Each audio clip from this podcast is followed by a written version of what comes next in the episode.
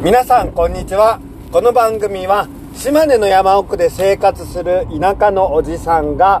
田舎をテーマにふんわりなんか適当に喋っていく番組です。ゆるゆるっとね。そして今夜もあ今夜もって言っちゃった。そして、えー今回も車を運転しながら収録しております。今日も仕事の帰り道田舎の夜道を実況しながら帰るという変態的な行為に勤しんでおります。まあねなんか帰り道実況って何なのっていう自分で何なんだろう意味がわからんと思いながらやってるんですけれどもあともう別に帰り道の実況じゃなくても大体収録が運転しながらになってきてるのは何なんだろうっていうのはちょっと思わないでもない。っていうかねもうポッドキャストを収録する時間がこの移動時間しかないんですよ。あとはもう大体別の何かをやってるのでまとまった時間がなくて。でなんか落ち着いてちゃんと撮ろうとするとこだわっちゃうんですよね。ああもうこれ言いそびれちゃった。もうカミカミだわ。もう編集で直したいとかと思ってもうなんか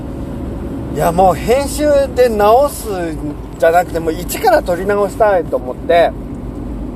撮り直しちゃったりとかして結局めちゃくちゃ時間かかるんですよね撮るのに。なのでもうそれだったらあのー放送するかどうかは別としてとりあえずもう一発撮りで撮っていこうと。そういうコンセプトで現在はやっております。まあ撮ったけど消してるっていうのも結構あってなんかほぼ毎晩撮ってるんですよこうやって仕事帰りに。でもあもう今日はもう消そうと思って消したりとかねそんな風にやっております。たまたまもういいやと思ったものがアップされていく、えー投稿されていくというそんな仕組みになっております。はい。というわけで どんなわけなんだか。えー今夜のあ今夜ってつっちゃったまた。えっ、と今回のテーマは何にしようかな。ちょっとね悩んでるんですよ。悩んでるっていうかもうずっともうなんかテーマが決まらなくて。何をテーマに喋っていくか。とりあえず今日は今回は何にしよう。えー、いや本当本当何にしよう。田舎の田舎のカフェ。はい、田舎のカフェについて話していこうと思います。で、なんでカフェを、あの、カフェについて話をしようと思ったかなんですけど、田舎に移住した人、カフェをやりがち問題っていうのがありまして、別に、やりがち問題って言っても別にやっていいんですよ。あの、それを悪いと言ってるわけじゃなくて、ただ、田舎で古民家を改装してカフェをやりたいって思う人が結構いるっていう現象にこうカフェをやりがち問題っていう名前を今暫定的につけただけなんですけどね。でも本当に今そういう古民家とか蔵を改装してカフェにしましたみたいなお店がちょっとずつ増えてませんか？うちもね古民家を改装して民泊をやっている身なので、まあ、飲食店ではないにしろあんまり人のことどうやかく言える立場ではないんですけどでなんでカフェをやりがちなのかっていうのをちょっとあっていうかカフェをやりがちなのは別にいいんですけどそのそこから見えてくる田舎の問題みたいなところにちょっとふんわり喋っていけたらなと思います。まあそんな深い話にはなりませんけどね。僕なんで考察するのが僕なので。ただあのもしも万が一この番組を聞いてくれる人がいてもうそこから万が一なんだけどねあの聞いた聞いてくれた人の中でいずれは田舎でカフェをやりたいって思う人がいたらその人の役に立てばいいな。そんなことないだろうけど。っていう思いもまあ1割分ありつつ喋ろうと思います。残り9割はとりあえず思いついたから喋るっていうだけなんですけどね。で田舎でそのカフェをやりがち問題。なんでカフェをやりがちなのかっていうと小さな集落の中でそういうカフェとかの外食産業がまずないんですよ。お店がないからやりがちっていうのがまず一つにあります。ででもそれが一番に来るのは地域の課題解決をしたいタイプの人なんですよ。なんでかっていうと地域でご飯を食べられる場所がない。で独居老人とか、まあ、老人じゃなくても独身であの一人で生活している人の孤食を消したい。孤食伝わりますかね？孤独の子に食べるっていう字なんですけどまあ一人でご飯を食べるっていうのを防ぎたい消したいっていうのがねあの地域の課題の一つにあるんです。もう孤食が進んでいくと本当にあの心の病気を発症したりとかあの人と会う機会が減ってる分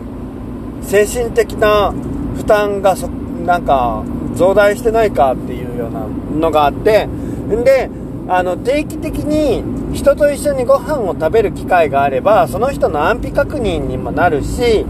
まあ、一緒にご飯食べたら楽しいじゃないっていうのもあってそういう地域の人々が集まれる場所づくりの一環としてカフェをやりたいっていう人もいるわけですね。これが地域課題解決型と今呼びましょう。で、もう一つの、もう一つっていうか、まあ他のパターンでいくと、もう都会に住んでる人が、ただただ田舎でカフェをやることに憧れるっていうケース。落ち着いた雰囲気の中で自分のこだ、えー、自分のこだわりのメニューを出したいと。都会でやるんだったら回転率を気にしてでまた家賃も高いのでどうしても金額をあの料理の金額とかドリンクの金額を高めに設定せざるを得ない。で、まあ、田舎だったらいい材料もう自分で育てた野菜が使えるぜとか自分で育ててなくても直売所であの無農薬の野菜が使えるとかまあそういうところでこだわりがある人があの田舎でやりたい田舎でカフェとか飲食店をオープンしたいって思いがち。だからこのケースは割と危険なんですよ。あのまず自分が住んでた地域でやるんだったらまだその土地の空気感とかあのそこの地域性っていうのを分かった上でそれに対応しながらお店をオープンできる。けど全く見ず知らずの土地に引っ越してうわここ景色がいいからここでお店をやりたい。あいい物件があった。ここでお店ができたら最高だな。っていうのでよく知らない土地でオープンしようと思ったら大体地雷な気がします。あのなんでそういう小さな集落の中に飲食店がないのかあったとしても少ないのかっていうと外食文化がまずないんですよ。あんまり。そんなところであの続く業つあの現在でもお店が続いてるような業種だったらあ続いてる業種っていうと変だな。あのその土地でカフェとしてやっていけるもんだったら他の人がすでにやってるんですわ。ねねって誰に言ったんだろう。あのでも本当に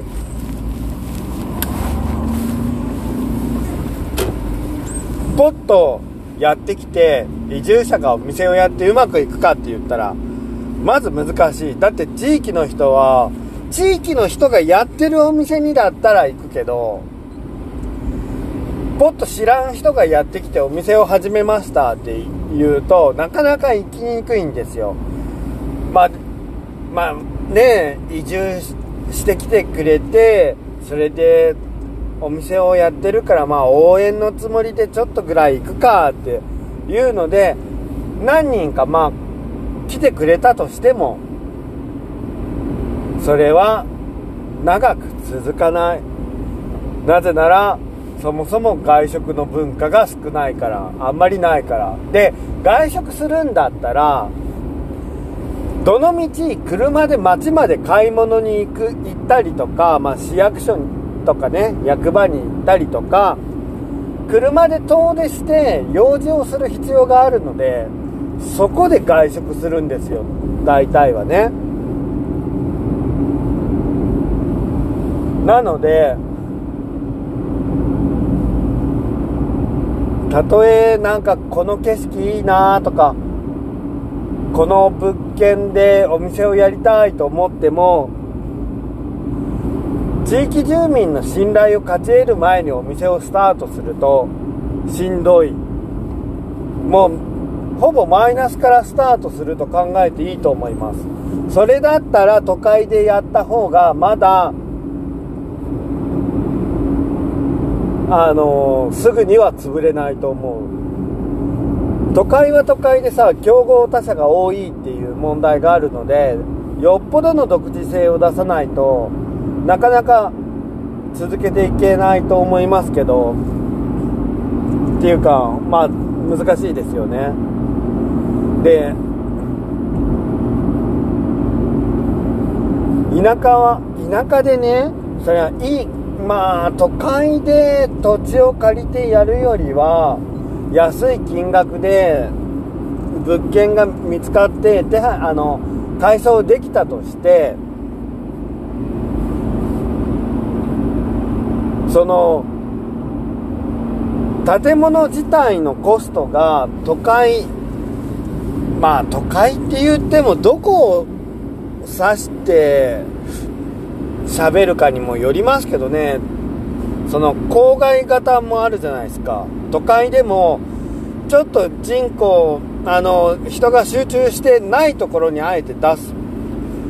ことによって土地代を抑えつつでもあのある程度の集客を見込むっていうパターンもあるしもうとにかく家賃が高くっても人の回転率を上げてこうあえっ、ー、と何て言うかな。とにかくもう効率的に稼いでいくことによって経営を成り立たせるパターン。いろいろあると思うんですよね。経営スタイル。まず田舎まあ田舎もさそのどの程度の田舎なのか地方都市レベルの田舎なのかもう海のそばとか山の上とかもう本当に限られたごく少数の400人500人ぐらいの人口の規模でオープンするのかによってもだいぶ変わってきますけど400人500人規模の人口の町でお店をオープンするとまず地元の人はそんなに来てくれない。これは多分全国あるあるだと思います。ただ地元の人がスタッフに関わってると来てくれるのでその辺はまあどう地域に溶け込みながら営業するか。で自分のこだわりをあんまり強く出してるお店は地元あの地域住民にあんまり受け入れられないのでその辺り自分のこだわりと地域性と柔軟に折り合いをつけられる人じゃないと続けられないと思う。ここは折れましょう。ここは折れるわけにはいきませんっていうのをちゃんとできる人じゃないとしんどいと思う。っていうかまず成り立たない日々の営業が。レストランではこれがマナーなんですっていうのをその400人500人規模のお店あ違う400人500人規模の地域の中で徹底するっていうのはもうほぼ不可能ですよ。それだったらもう好きに食べてくれたらいいよ。もう細かいことは言わねえさみたいなね。ところまで降りていく。でもこれはでもこうして食べるのがええんやでってあくまでもある程度は折れずに言い続けていくみたいなその辺のバランス感覚はねすごい大事だと思う。あとまあその土地土地土地によって美味しいの基準が違うのでそれをどの程度曲げられるか許容できるかもすごい大きいと思う。僕はずっと瀬戸内海沿岸で生まれ育ってあの就職したのも瀬戸内海沿岸でみたいな。引っ越ししながらでもずっともうあの、四国その次が関西エリアみたいなので薄口醤油文化の中で育育ってしかも大きくなってきたわけですよ。で勤めてた飲食店もその関西のお店だったから薄口醤油文化なわけ。で今島根に来たらあの今島根っていうかあの島根はね濃い口醤油の文化なんですよ。なので大体何でも味付けが濃いわけ。特に山側。でそういう土地柄で自分が美味しいと思う料理を出しても地域の人にとってはこれ味物足んないわってなるわけですよ。この地域の美味しいじゃないんだもん。あまあ美味しいけど私にとっては僕にとってはこれちょっと薄口すぎない？みたいな。もうちょっとさ味はっきりした方がいいよっていうのがその土地の美味しさだったりするわけですよ。あと使う食材とかさ。あのー、この地域ではこれがごちそうだしこれが美味しい食材なんだっていうのが僕のようにあ僕のようにってな言う必要ないけどまあ移住者にとってはえそれ食べるの？みたいな時もあるわけじゃないですか。逆に移住者があの僕が前住んでたところではなんかこれ食べるのが一般的でしたよって言ってもこっちでは手に入らないものとか食べる文化がなかったりもあるわけですよね。その辺も本当にちゃんと分かった上でお店をやらないとすごくしんどい。まず軌道に乗らお店が軌道に乗らないと思う。そこは気にした方がいいですね。でまあそれはでも食事に関してなんですけどまあ、カフェやりがち問題っていうところであのじゃあコーヒーとか紅茶だったらまあそんなに大きく違わないでしょうと思うんですよ。で実際コーヒーとか紅茶だったらまあいろんまあ少なくともブレンドコーヒーアメリカンコーヒーとか選べてもいいし選べなくてもまあコーヒーの入れ方にこだわってる店とか豆にこだわってる店だとかだったらまあまあ味について何か言われることはそんなないと思います。ただ地方都市の方に行くと趣味で自分でコーヒーを入れるっていうような趣味人の人が結構出てくるのでコーヒーのうんちくをお客さんが語り出すみたいなのはあるかもしんないですね。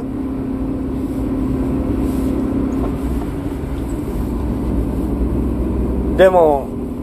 小さい集落の中でコーヒーにコーヒーとか紅茶、まあ、お茶にこだわった店をやってそれで美味しい美味しくないっていうのを言う人はそんないないと思う。ただこだわりのコーヒーとかは売れない。まずそういうものにお金をかけないのでまあそれもなんか地域性は結構あると思うんですけどでもでもなんか田舎の中でこだわりの店をやりたいんだったらまずこだわりのもので高いのもあるけど安い安くてそこそこのものもちゃんと置いておかないとあの店は高い上に味がそんなに特別どうということもないっていうレッテルを貼られてあの、あその店は高いっていう風文だけが残って広まっていくんですよ。あの、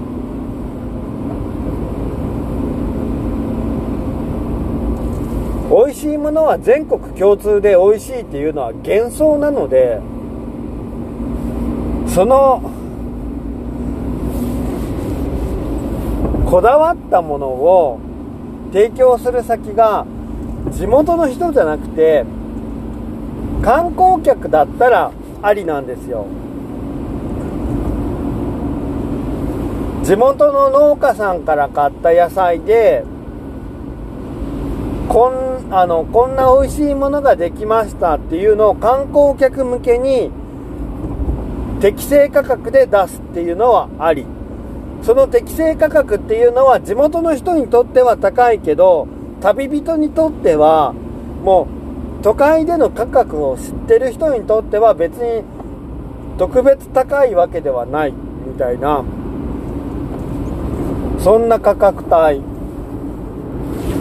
をそんな価格帯で提供できて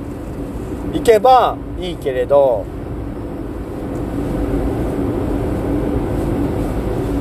もう本当に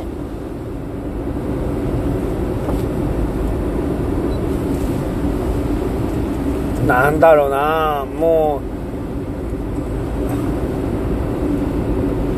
うこの田舎に本格料理の店をオープンしてみんなに本場の美味しい料理を食べてもらいたいんだそのみんなっていうのは地域の人ねっていうのは絶対失敗するからやめた方がいい。あ、絶対っていうのもなんだかなとは思うんですけど、まあ、高確率で失敗すると思います。それは、はっきり言って、その地域の皆さんの地元の方々の価値観を無視しているので、それこそさっき言った美味しい美味しくないの基準で食べる食材食べない食材という文化の部分食文化の部分ね。で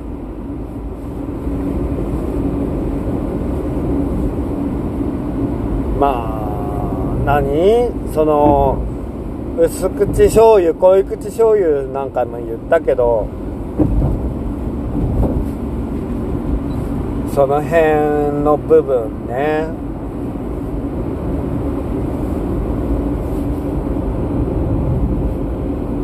価値そのなんかその地域の価値観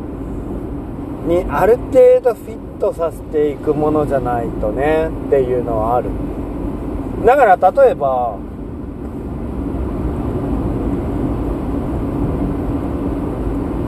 大体えーとそうだな。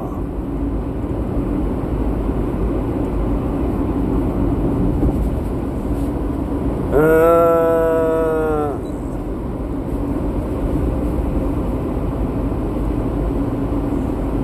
僕あんまりそうね丸の内とか全詳しくないので分かる範囲で言うと梅田とか難波とか駅でご飯食べようと思った時にまあ駅の中で飲食店入って食事をするってなると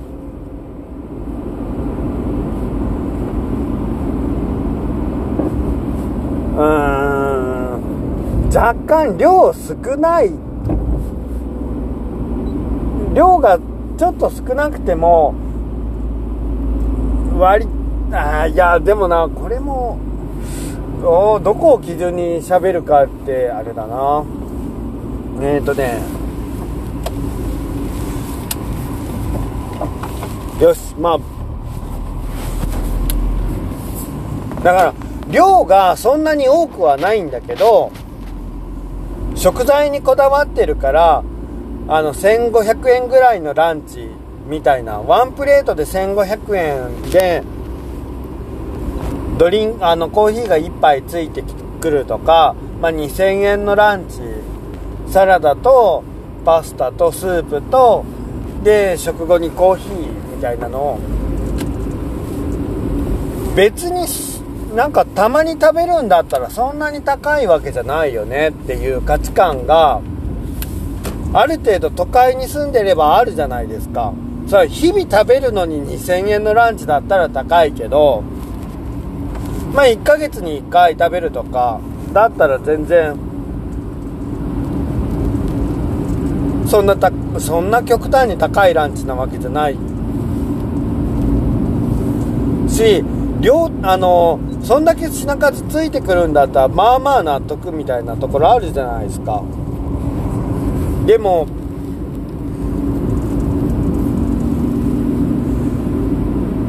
その野菜がミニサラダでまあスープがついてきてパスタがあってで食後にコーヒーでって言ってもそれだけついてきても一つ一つがなんかこう小さくておしゃれな器に入って出てきたりするとそこで量が少ないのになんでこの金額なのってなってくるわけですよ。田舎あるあるで。いや器もすごいいいの使ってるし食材もこだわってるしでこれは都会だったらめなんか安い方だよって思うものでもそこそこの付加価値とかを読んであの年金額相応だっては判断してもらえないので大体が。まあそりゃそうだよね。それがそれはなんか田舎の人が悪いとかじゃなくてその田舎の中の価値観でそれは高いっていう話なんだからそこに合わせていかないといけないわけですよね。都会のルールをただ持ち込んでそのまま営業したってうまくいきゃうまくいくはずがないんですよ。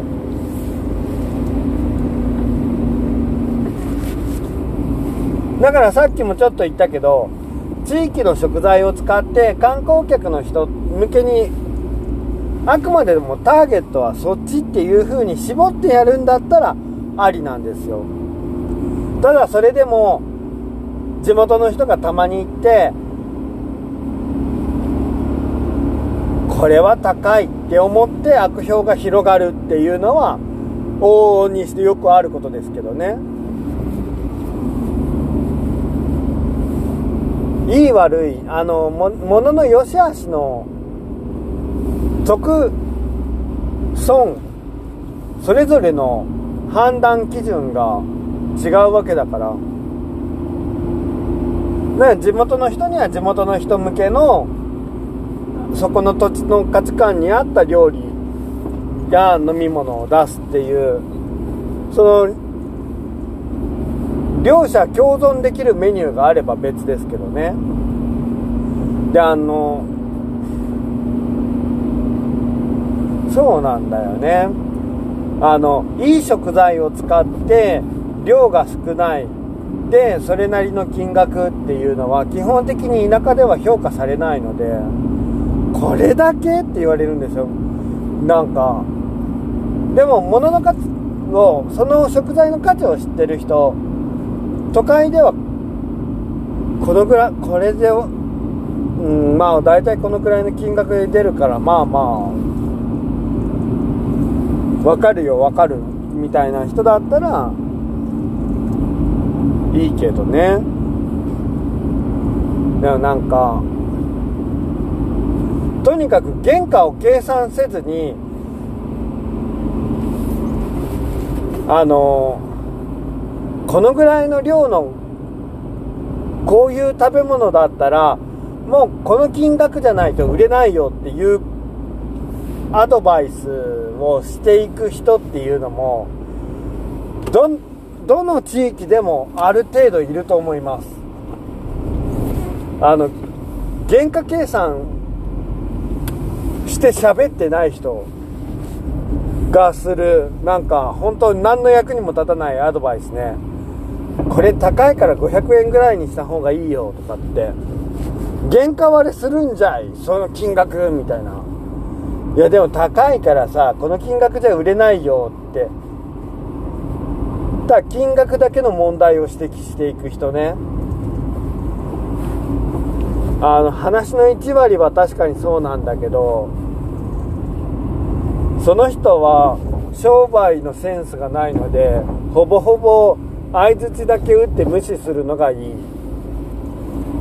でもそういう人は必ず地域の中で出てくるから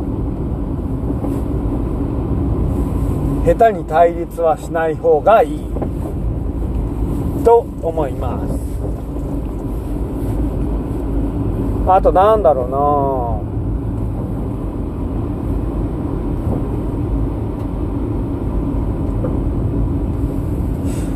その飲食店その飲食店やあの田舎でカフェやりがち問題でまあまあ人が集まれる場所づくりあとまあ孤食を防ぎたいっていう地域課題解決型のカフェだとまあそこは地元の人向けなので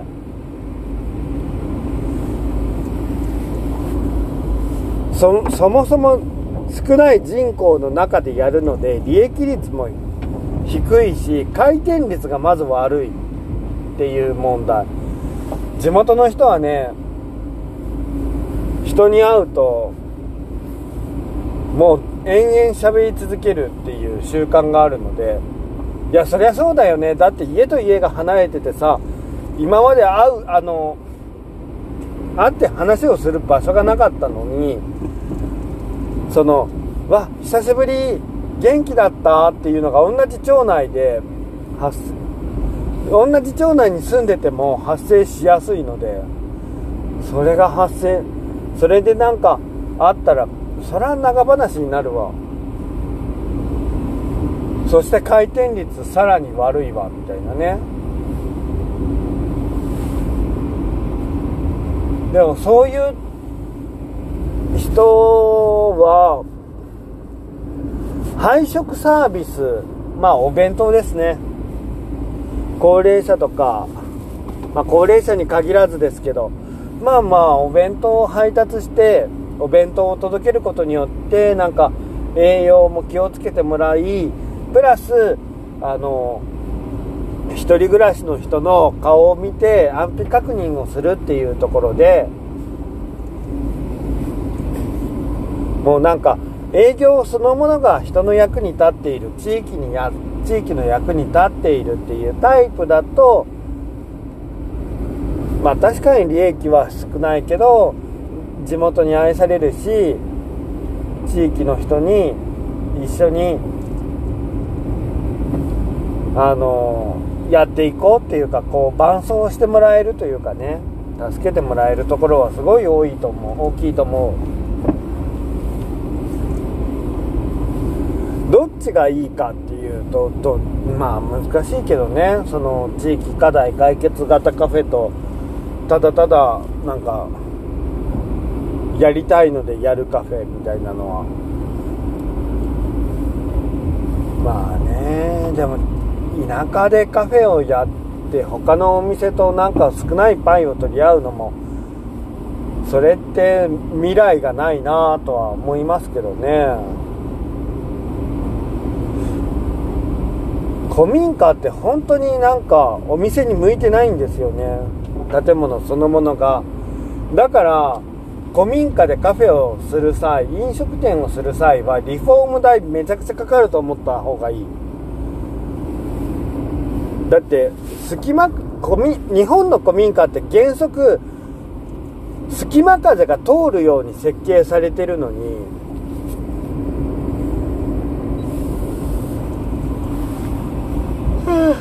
ああ首が出てきちゃった。お店をやる以上は隙間風とか許すあんまり許してるわ許すわけにもいかんわけですよその衛生面の問題で回収だいぶかかりますよ本当に。まあもともとの古民家の物その物件の状態にもよりますけどね。でまあ今僕田舎でカフェをオープンする場合の想定で4500人ぐらいの人口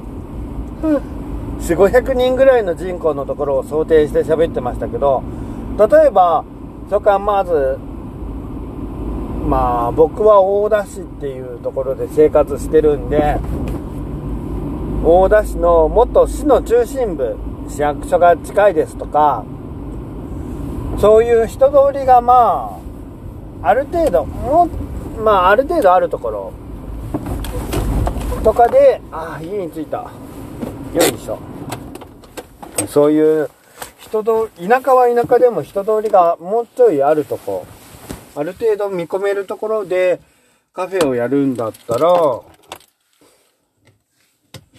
まあその場合はその場合は観光客を逆に当て込めないので、もう本当に地元の人に迎合してやっていくっていうか、迎合っていう言い方が正しいかどうかわかんないけど、地元の人目線のお店をやっていかないと、すぐ潰れると思う。それはほぼ断言してもいいと思う。一応飲食業に20年近くいる身からすると、だから、安安易にね、飲食店やりたいって思ってる人がもしいたら、その、いつか夢なんだっていう風に思ってて、なんか田舎でオープンできたら素敵だなとか、まだ具体的な計画を立てずに思ってる人がいたら、走り出す前に踏みとどまれとは思います。で、踏みとどまって、もうなんか、まず、まず冷静になって、どっち方面の、さっき言った、その、観光客向け、その、そうだね、観光客向けのお店とかにするのか、もう地元の人向けのお店にするのか、どういうお店をしたいのか、本当にちゃんとビジョンを描き、き、描き切ってっていうか、まあある、しっかりしたビジョンを持ってから走り出さないと、大変な目に遭うっていうのは覚えておいてもらうといいと思いました。はい。では、えー、今日はこの辺りにしようと思います。では、皆さん、この後もお疲れが出ませんように、それでは失礼いたします。